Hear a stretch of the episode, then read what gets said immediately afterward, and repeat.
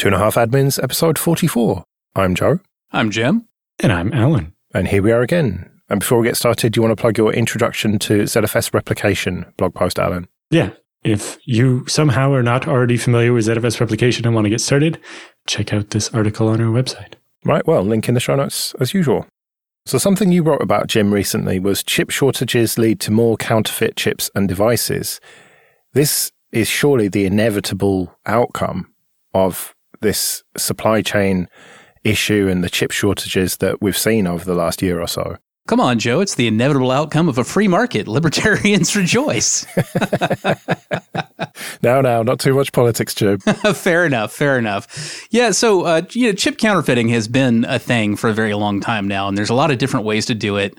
You'll come across chips that are technically legit, but they're being sold as new when actually you know, it's a very old design that's still being sold as new, but somebody's just found a bin of these things in devices in a dumpster somewhere and has desoldered the chips and sanded down the surface and, uh, you know, rescreened them and, in some cases, like they call it black topping, where you freshen up, you know, the the black surface on top of the chip before you rescreen the logo. And so people think that they're getting a brand new microcontroller to you know build into their device where they're actually just reusing something like I said maybe a decade old that was found in a dumpster and has been desoldered and been made to appear new again.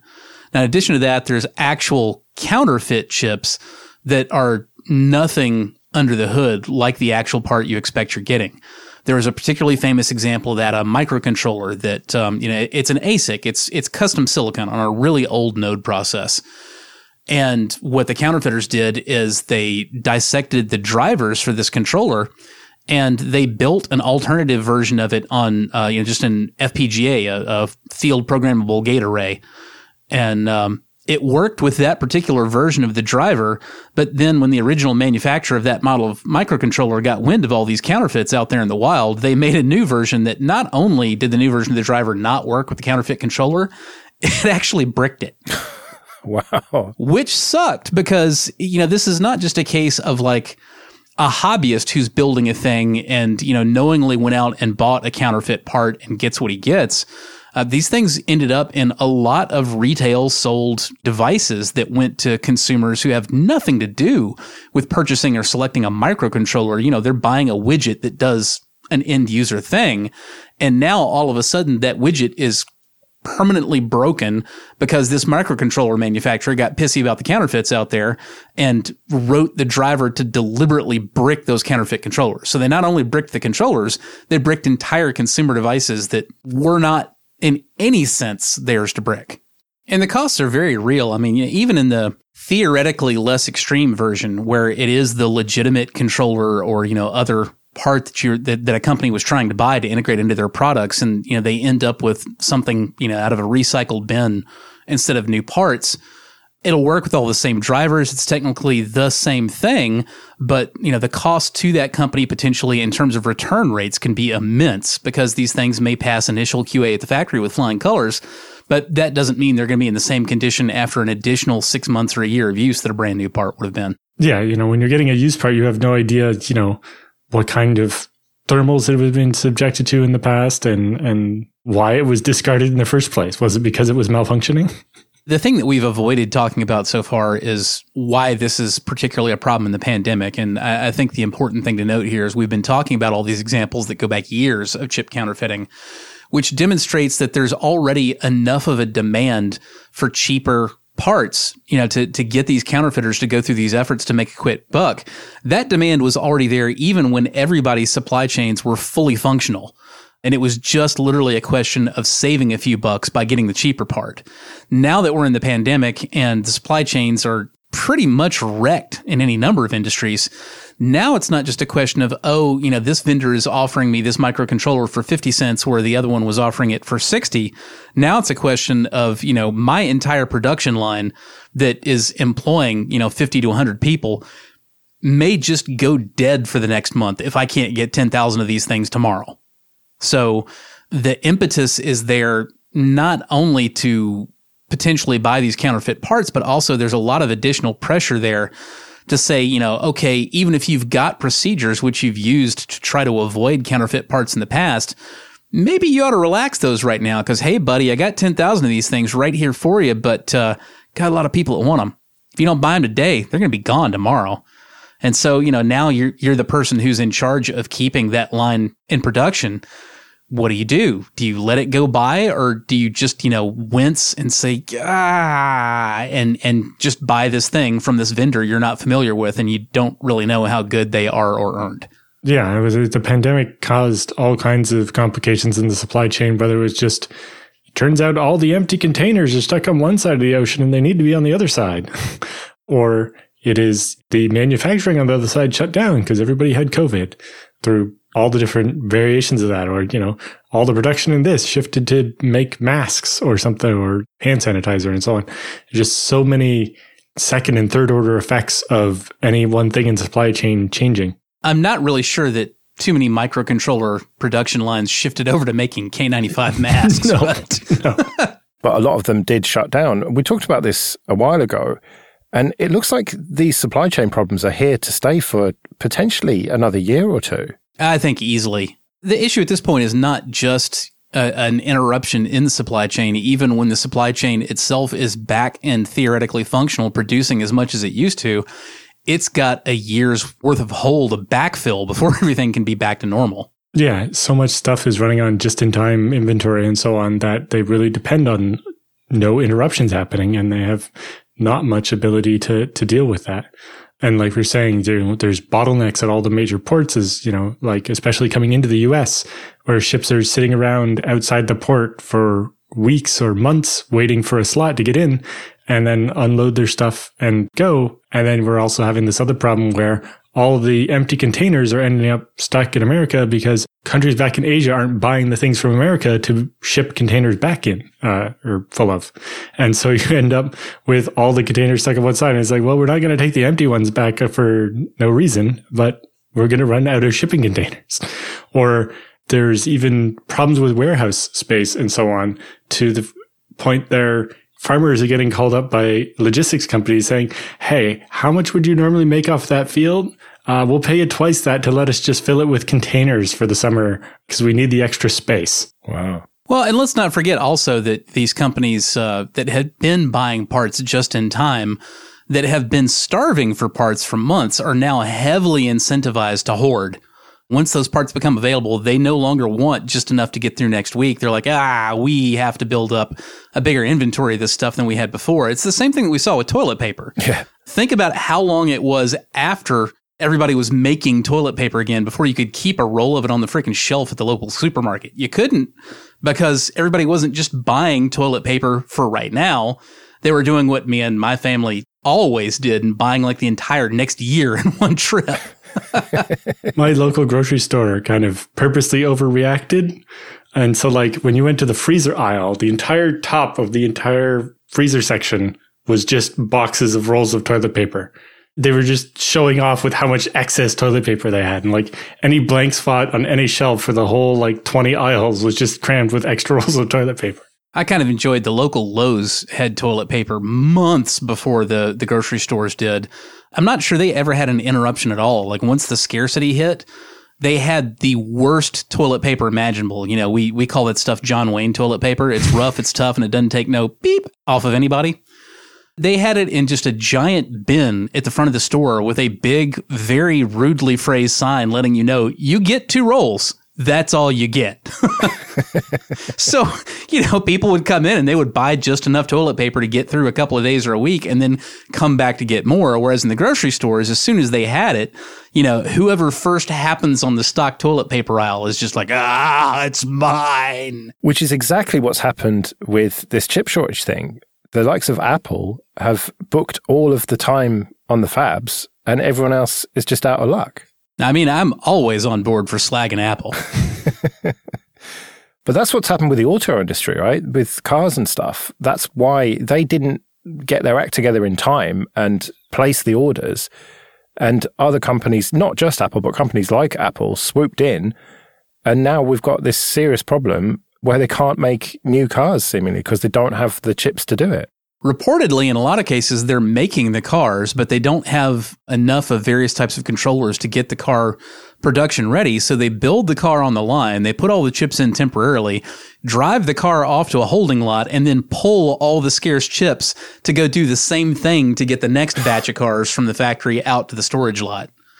You would think that they would just be using those really big transport carriers to load the cars but apparently not I've gotten that from a lot of sources that I trust pretty well lately. That's going on at a lot of American auto manufacturers.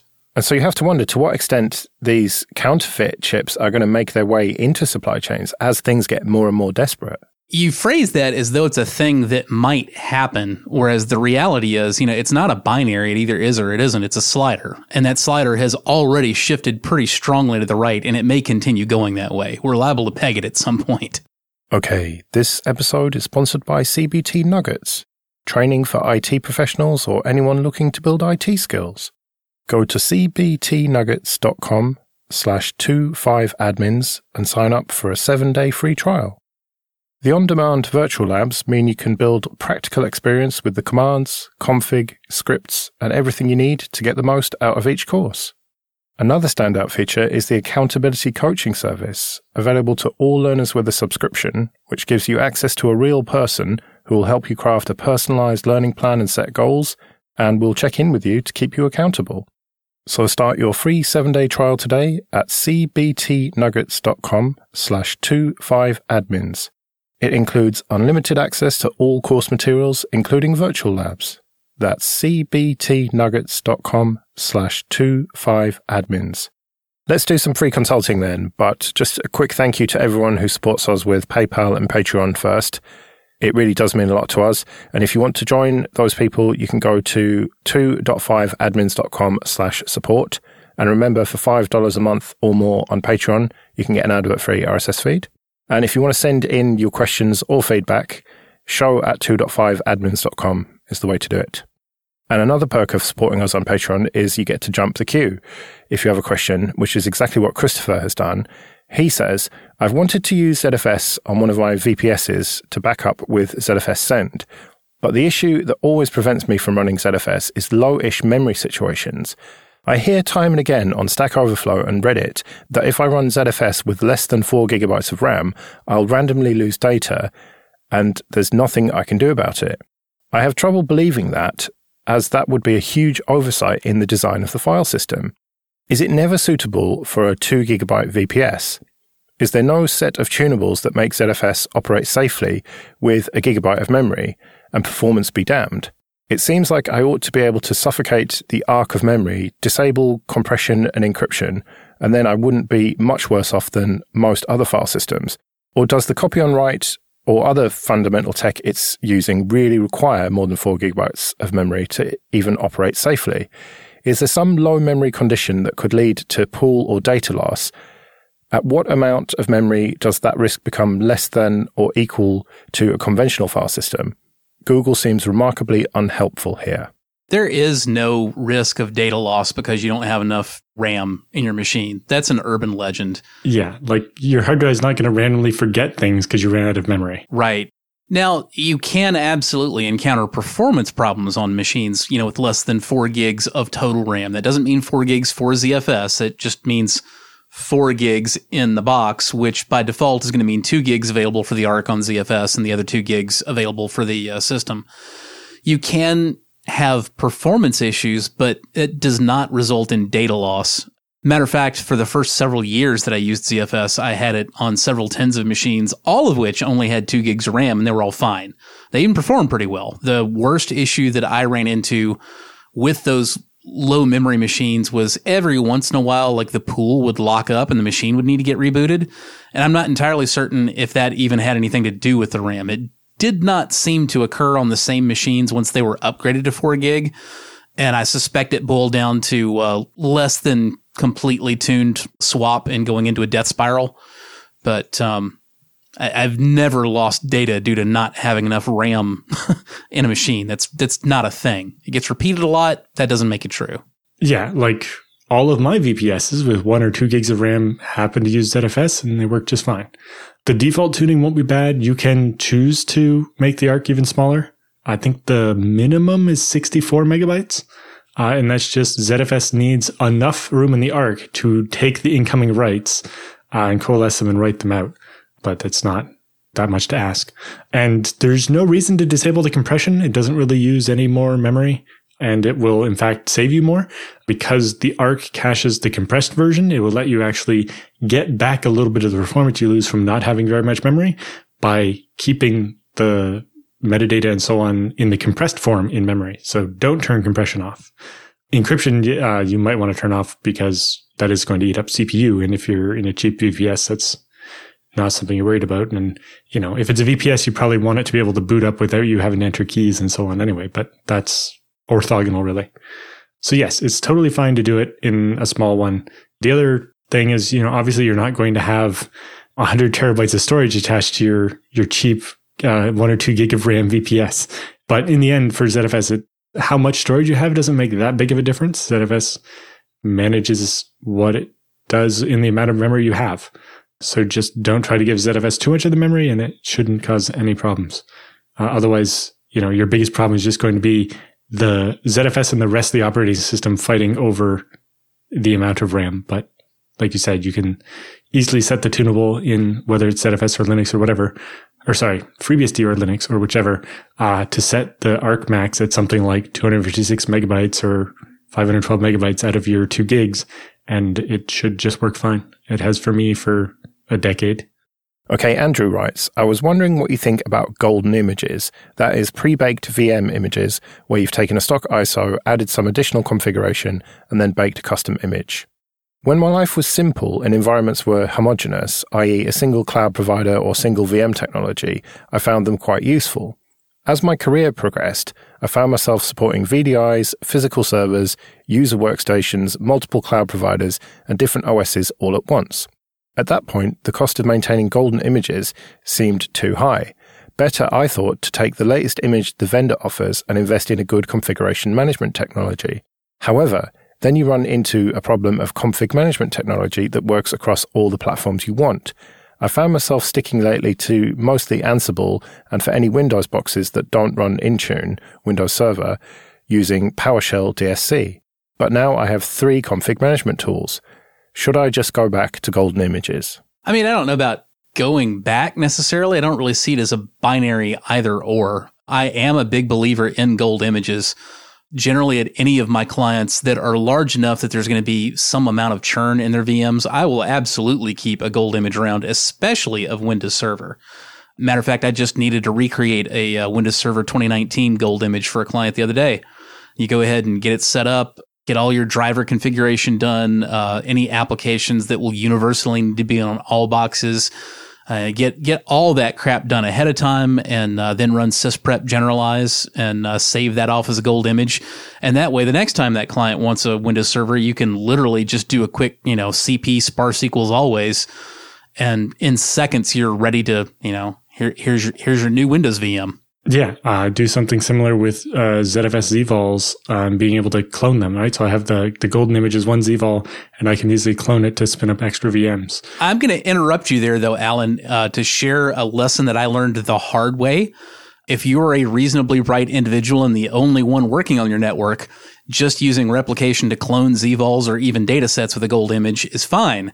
However, be careful about that if you've got junior admins, because if for some reason they decide to replicate the gold image over the production again, it will work because they share a common snapshot. And when they do that, it will not only destroy your production image there, that will in turn also get replicated out to any hot spares or backups you have around. So be very, very careful about maintaining common snapshots between gold images and production images. There is a reason I do CP sparse equals always now.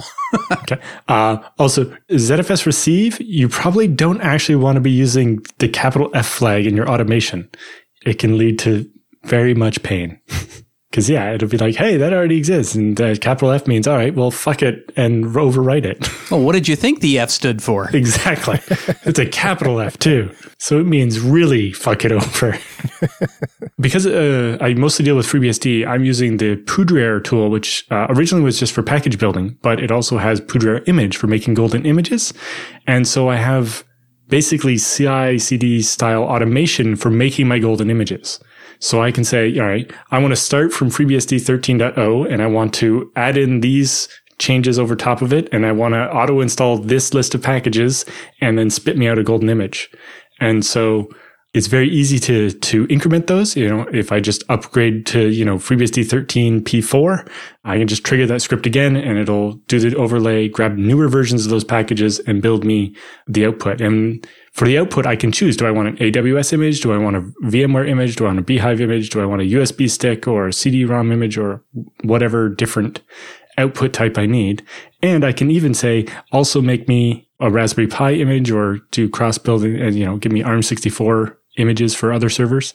And it makes it really nice if you can basically automate the process of generating the golden images so that you can more easily and even automatically increment those golden images. This is like Allan's version of KDE Corner. um, like I imagine you could do something similar with Windows, where you like run Windows Update and then resysprep the golden image. Oh yeah, absolutely. That that's a thing that I do. If a client's got a golden image, but it's been around for a while, like eventually you just notice that the first Windows update is taking too long and being too annoying. And that becomes worth wrapping a new VM definition around your gold image for long enough to boot it up, run Windows update, regeneralize, and shut it down again. Um, you do have a limited number of uh, sysprep generalize on a given image that, I mean, you should not actually hit this, but you only have a thousand one of them in total. If you manage to generalize the same VM more than a thousand times, you're going to have to chuck it and create a new one from scratch again. Just start with an older snapshot. or that. okay, this episode is sponsored by Linode. Go to linode.com slash two and a half and see why Linode has been voted the top infrastructure as a service provider by both G2 and TrustRadius. From their award winning support offered 24 7 365 to every level of user, to ease of use and setup, it's clear why developers have been trusting Linode for projects both big and small since 2003. Deploy your entire application stack with Linode's one click app marketplace or build it all from scratch and manage everything yourself with supported centralized tools like Terraform. Linode offers great price to performance value for all compute instances, including GPUs, as well as block storage, Kubernetes, and their upcoming bare metal release. Linode makes cloud computing fast, simple, and affordable, allowing you to focus on your projects, not your infrastructure. So go to linode.com slash two and a half, create a free account with your Google or GitHub account or your email address, and you'll get $100 in credit. That's linode.com slash two and a half. Okay, MXU says, I'm starting to re outfit my home computers and network and was thinking of focusing on my router first. Over the years, I've almost always gotten the top or at least second best consumer level wireless routers. But this time around, I was thinking of either getting a pre owned small business router or dedicating a Linux PC to be a homebrew router and adding wireless access points. I seem to recall that Jim published work around homebrew routers years ago, so I wondered if in this day and age these homebrew routers are still worth considering. For context, I'm quite comfortable managing small scale Linux servers, and my goal with this is better performance, less so privacy, etc. So, should I consider a homebrew Linux PC router or pre owned small business router, or should I just shut up and buy a Netgate SG1100 with pfSense and focus on other stuff? Homebrew routers are certainly still worth considering. I still manage my own home network and uh, quite a few businesses with one, you know, built on just, you know, bare vanilla Ubuntu and IP tables and the relevant packages. And there's not a whole lot that's changed since I wrote those articles, I think five, maybe six years ago now. With that said, given what MXU is asking and what they say their goals are, I would certainly recommend what amounts to a Linux PC rather than a pre-built router regardless. The question becomes, do you want to actually just run a bare Linux or BSD on it like Allan or I do? Or if you want to still get the same generic hardware, but instead install OPNsense on it. I have to say, I don't recommend pfSense if you're starting this out, you know, as a blue sky project. I do not like some of the shenanigans that uh, the company behind pfSense has gotten up to over the years. And OPNsense is a really great alternative that's forked from the same base, but the interface I find considerably more logically laid out and usable. And the company has never accused anybody else of being Hitler. So that's a point in their favor. I, like Jim, just used bare operating system. So mine's a vanilla FreeBSD, doesn't actually even have any packages because it's literally just IPFW and NAT. And so it's a couple of lines in a text file, and I had a router. The packages on mine are ISC, DHCP server, and bind 9, to be clear. Yes, my package is I use the ISC DHCP server, which is a separate package. Exposed. Yep. one of one of my favorite uh, spam telemarketing calls was this dude that called up one of my clients and uh, was just absolutely getting nowhere trying to cold call this particular engineer, and eventually just said, "Hey, you strike me as the kind of guy that uses software. Am I right?" Anyway, so the original question wasn't what you are using, it's what MXU should be using. It depends how comfortable they are with stuff, but I would second what Jim said and generic hardware and then put an operating system on it, whether you want to go with out of the box Ubuntu or FreeBSD, or if you want to grab something like OPNsense or pfSense or whatever, it's just going to have a lot more flexibility and not run into performance limitations because especially a previously owned commercial level router is really not that much better than the consumer level ones. And almost all of them are like, oh, what can we cram into like 256 megabytes of memory and, and a 16 megabyte flash storage? Your general PC is just always going to have more flexibility, more options. They didn't mention how much network they have to deal with you know, if they're under 100 megabits, it probably doesn't make a difference. It absolutely does still make a difference. It's not going to make a difference on a speed test. It will absolutely make a difference when you're, you know, when you've got a more demanding, realistic workload. Like, for example, browsing web pages where you might need to make literally 150 separate connections just to render a single page. Yeah, you will absolutely see a difference in that, you know, going from a uh, commercial router to something that's built on x86. Even if it's just like a wimpy eight year old Celeron, it's going to have way more grunt for that than uh, you know even the higher end. It's going to have at least a gig of RAM, and then that's automatically going to be four times what any embedded type router is going to have, whether it's consumer grade or commercial grade. It's not just the RAM though. Well, that was my next question. What sort of minimum specs should you be looking at for an x86 box? It kind of depends on your internet connection and how many devices are going to be behind it. Like this is just for your house, so almost anything will do. You just want something that's not going to break. so don't go too old. A gig of RAM and an x86 processor that you can find that still works is pretty much going to do the trick. If you're really worried about somebody digging out, you know, a 1990s era Pentium 3, then just specify a 64-bit x86 processor and you're going to be good to go. That will rule out your incredibly wimpy Atom lines as well. And so what you're left with is, yep, this will be fine. And uh, if you're like, oh, well, I actually only have 512 megs of RAM, not a gig, yeah, it's fine too. it's, it's fine. Mine is a low power Xeon E3. So it's like only two real cores, I think. And it's got four one gigabit ports doing different things and is routing really large amounts of traffic and has never even broken a sweat. Presumably, you need at least two NICs then. Yes. But you can get like an Intel PCIe gigabit NIC for twelve dollars. So, so as long as you've got a relatively modern, as in in the last ten years, motherboard, you should be good. Basically, if it's sixty four bit, it should be good. I would say NICs get Intel if you're doing gigabit or whatever. Like none of that Realtek shit. I could just as easily say none of that FreeBSD shit where they don't have decent Realtek drivers, but sure. the Realtek problem is in the hardware, not the driver.